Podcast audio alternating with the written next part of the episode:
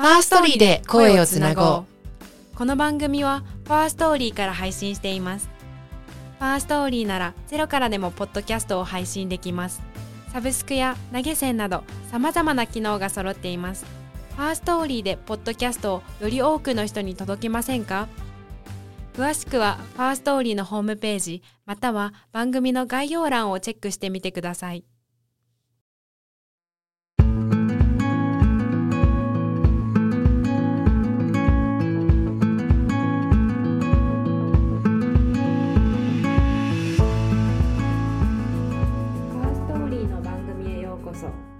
本人の高見です。台湾人のかかみです。ファーストーリーは台湾発のポッドキャストのホスティングサービスを提供しています。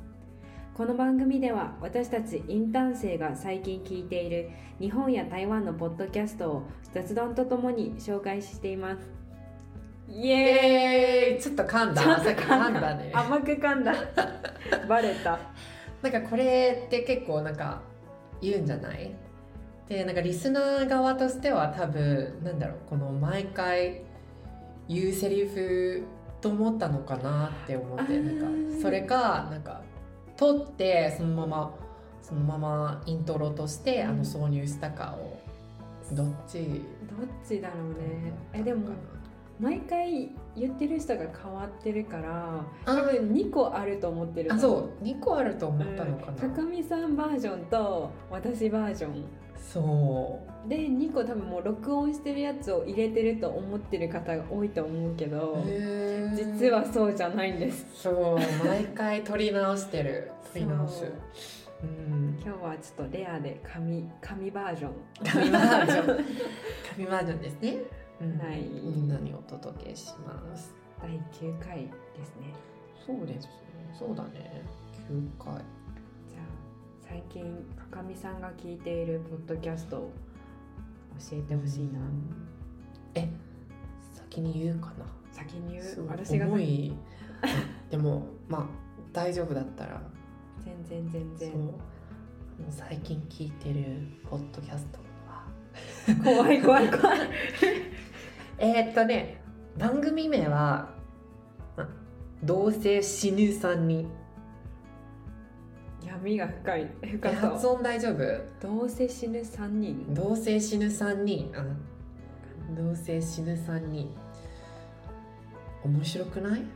えちょっと闇があるからしょうこれ紹介しても大丈夫なやつ？紹介しても大丈夫だと思う。なんかいや番組名は「死ぬ」っていう単語が出たけどまあざっと私は1回2回2本ぐらい聞いたんだけど、まあ、ざっと他のエピソードを見たんだけどそんなに死に関してる話ではないなさそう、うん、からそんなに、まあ、重い話じゃないと思う、うん、どんな話をしてるの？そうだねまず私は一番気になるのはあそういえばなんかこの番組ではねなんかいろんなな3人がいるいるじゃん。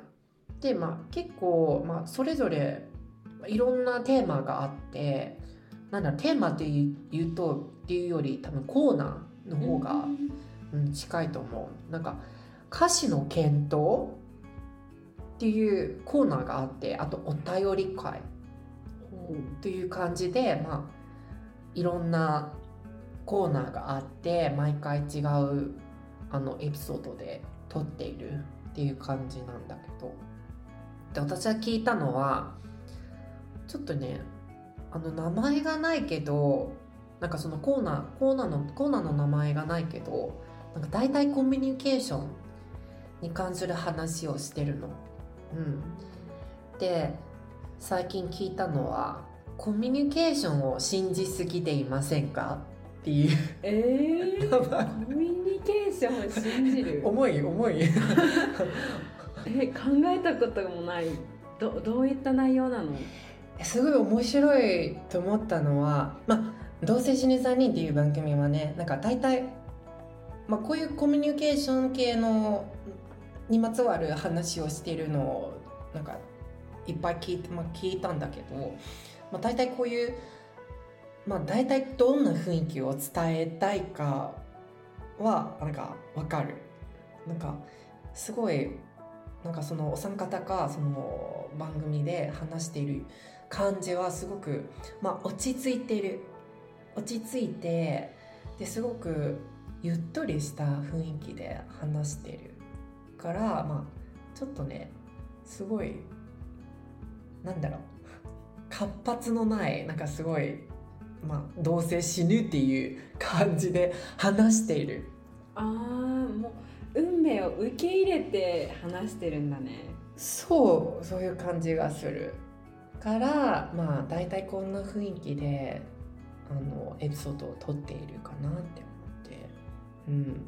なんか多分本当本当に死ぬんじゃなくてあのこういう雰囲気を雰囲気を出したから、うん、そう。でこの番組あのこのエピソードではあのすごい面白いと思ったのはそのその中の一人がこうコミュニケーションをコミュニケーションの仕方を2種類があるって言った。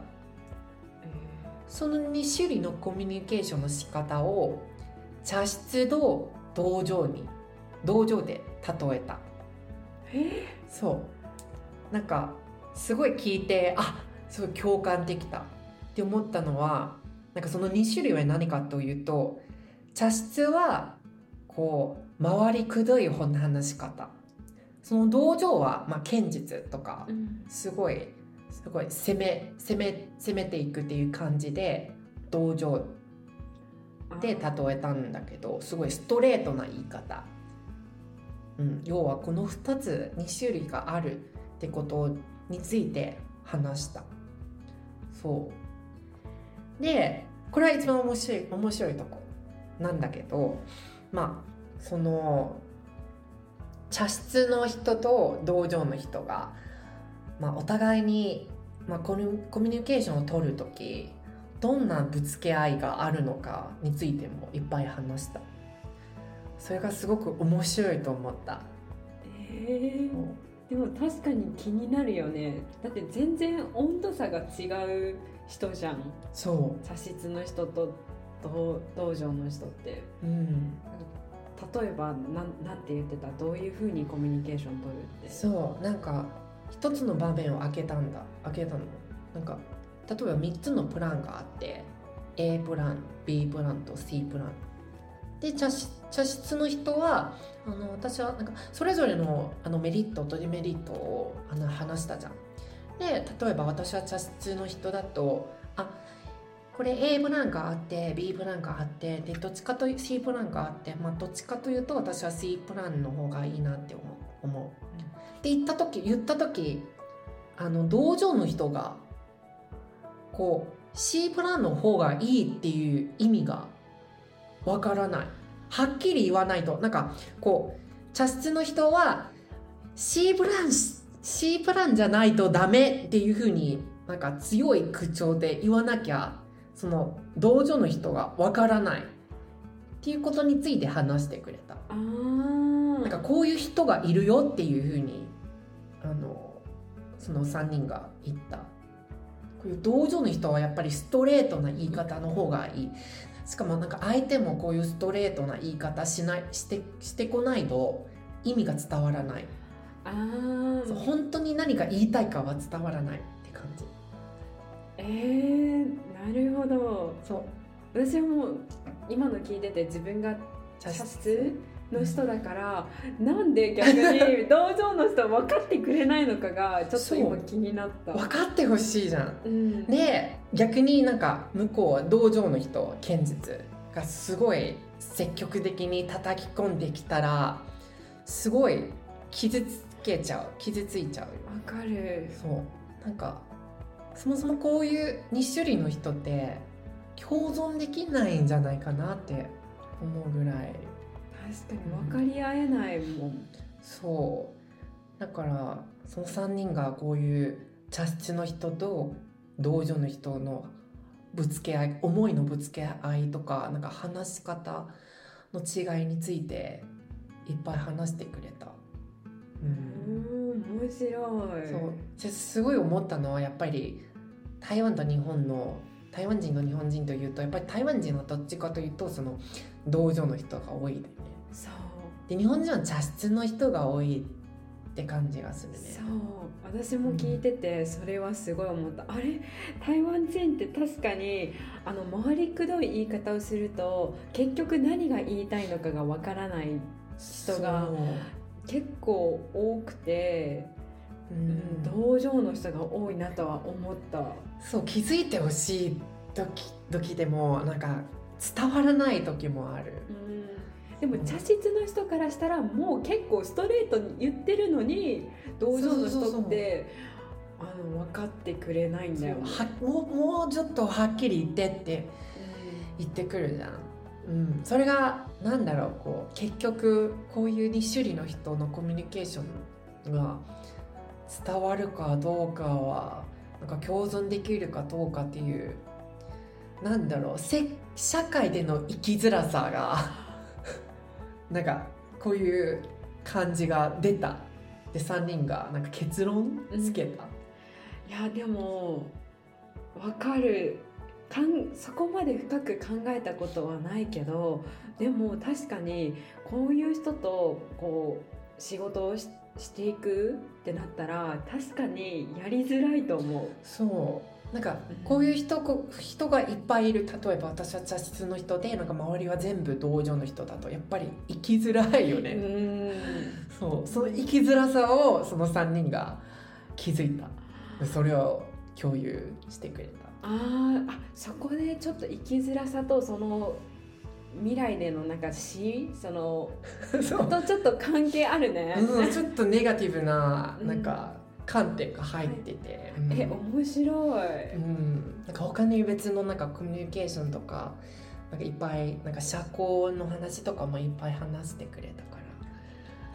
確かになんかポッドキャストってどっちかというとなんかポジティブだったりお悩み相談みたいなちょっと前向きになるようなポッドキャストが多いイメージだから、うん。なんかこう新しいこういうちょっと負の観点から入って討論する番組、うん面白いと思えー。うぜひ。ぜひぜひ私も聞いてみたい。こういう新しい観点が欲しい人たちぜひおすすめです。いいですね。じゃあ高見さんは何を聞いた？私は最近聞いたポッドキャストは、えっと、アロマ沼アロマ社長の週一ラジオっていう番組なんだけど番組名からして分かるようにアロマについて。アロマ？あごめんアロマって何？アロマってなんか精油あいい匂いがする、まあ、キャンドルだったりあとはなんかこうスプレーだったりとうか。んなんか部屋に置くそういうなんか香り香りがする。なんか匂いがする。なんか。そうそうそうそうそう、そういそのお話なんだけどそのアロマのお店をやってる社長さんがいろんなそのアロマの知識について教えてくれる。んだけどそのアロマの社長さんの経歴もすごい面白くてあの日本の理工学部大学卒業してなんか海外にこう世界旅行みたいな感じで回ってた時にこうバリ島？バリ島？であのめっちゃいい匂いを嗅いで幸せな気持ちになったんだって。それをきっかけで会社を作った。きっかけで日本でねアロマの勉強をしたんだけどなんか日本ってそこまでアロマっていうのが浸透してなかった。最近は流行っていろんなそのキャンドルのお店だったりアロマ専門店とかってあるんだけどその当時はなくてなんか勉強してたんだけどやはり日本では勉強できるなんかそういう知識にも限りがあるから、なんかそのアロマの先生に海外で勉強してきたらみたいなおおでアメリカに語学留学してでイギリスの大学でアロマの大学かな？なんか、うん、学校でアロマの勉強をしてちゃんと資格アロマの資格がイギリスにはあるみたいでえその資格も取得して日本で起業したえー。アロマ社長、アロマ社長。うん。すごい感じ。そうだよね。だって大学は理工学部とかあって多分パソコン関係で、ちょうど旅行先でアロマと出会ってでアロマの道に進むそうだね。リコーとアロマって結構だいぶ違い違うよね。うん。そう。で実際私もあの匂い？なんか台湾の今住んでる家があの結構タバコ換気扇伝って多分隣の部屋の人とかもタバコの匂いがよくするからそのそれからなんか消臭剤とかアロマっていうのにこうハマるじゃないけど、うん。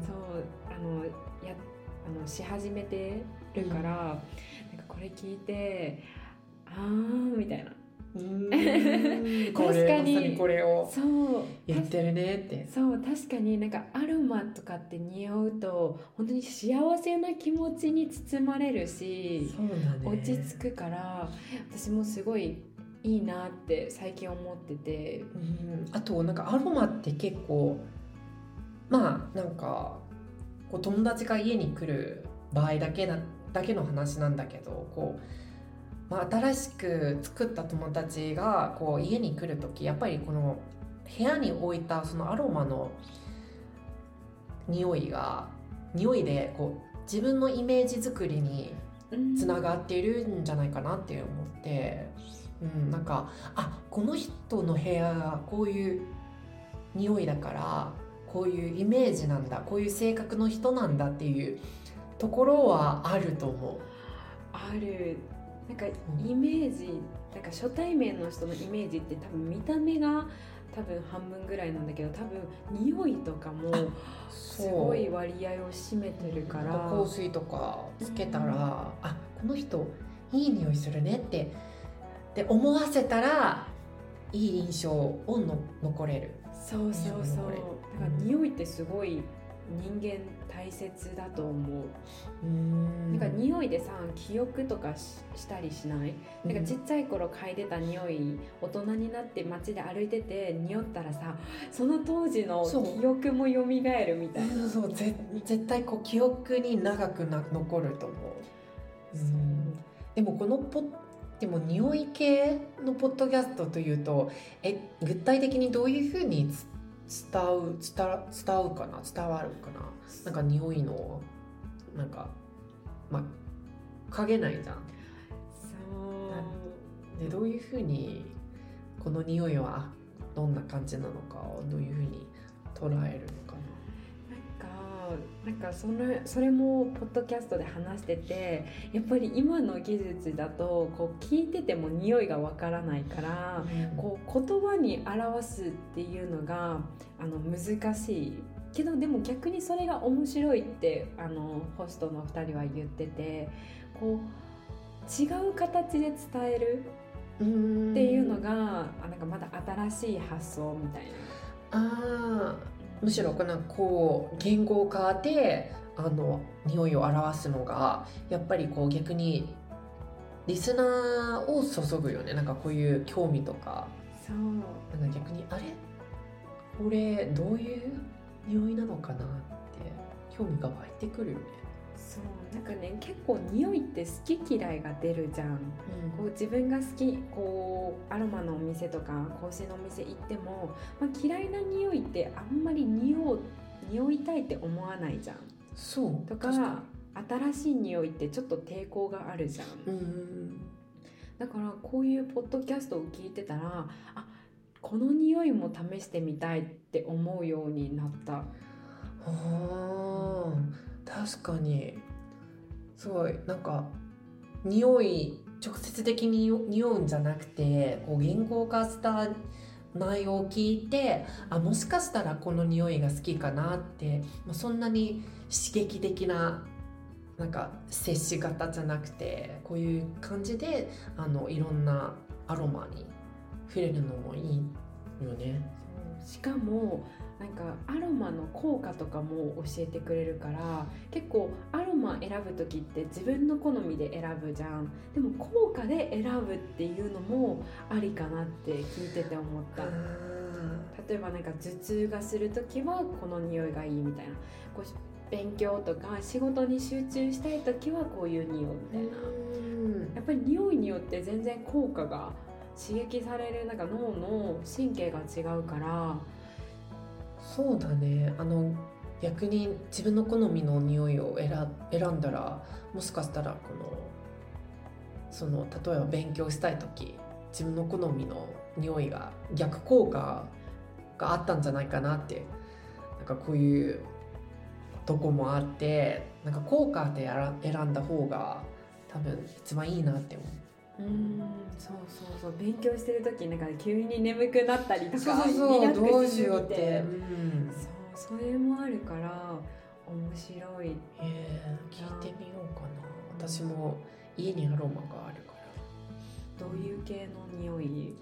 私は結構あのなんだろう。ラベンダーのアロマが好き好きなのそれはなんでリラックスできる？そういい香りするから結構なんかそのイネスイネスフリーっていうブランド知ってる。韓国の。る昔結構このイネスフリーのマレンベララベンダー。ラベンダーの？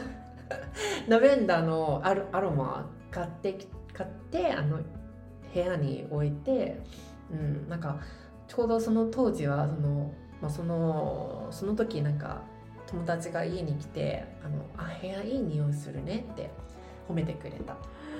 いいね。ずっと さ置いてあるともう部屋中がいい匂いするからそうそうそうそう。いいよね、うん、だからえー、もしかしたら他のいいアロマもあるんじゃないかなって思ってこの番組を聞こうじゃないか。聞いてください。なんかねイギリスだとアロマってちょっと医薬品みたいな。風邪の時だったらこの匂いを嗅ぐみたいな使い方もあるみたい。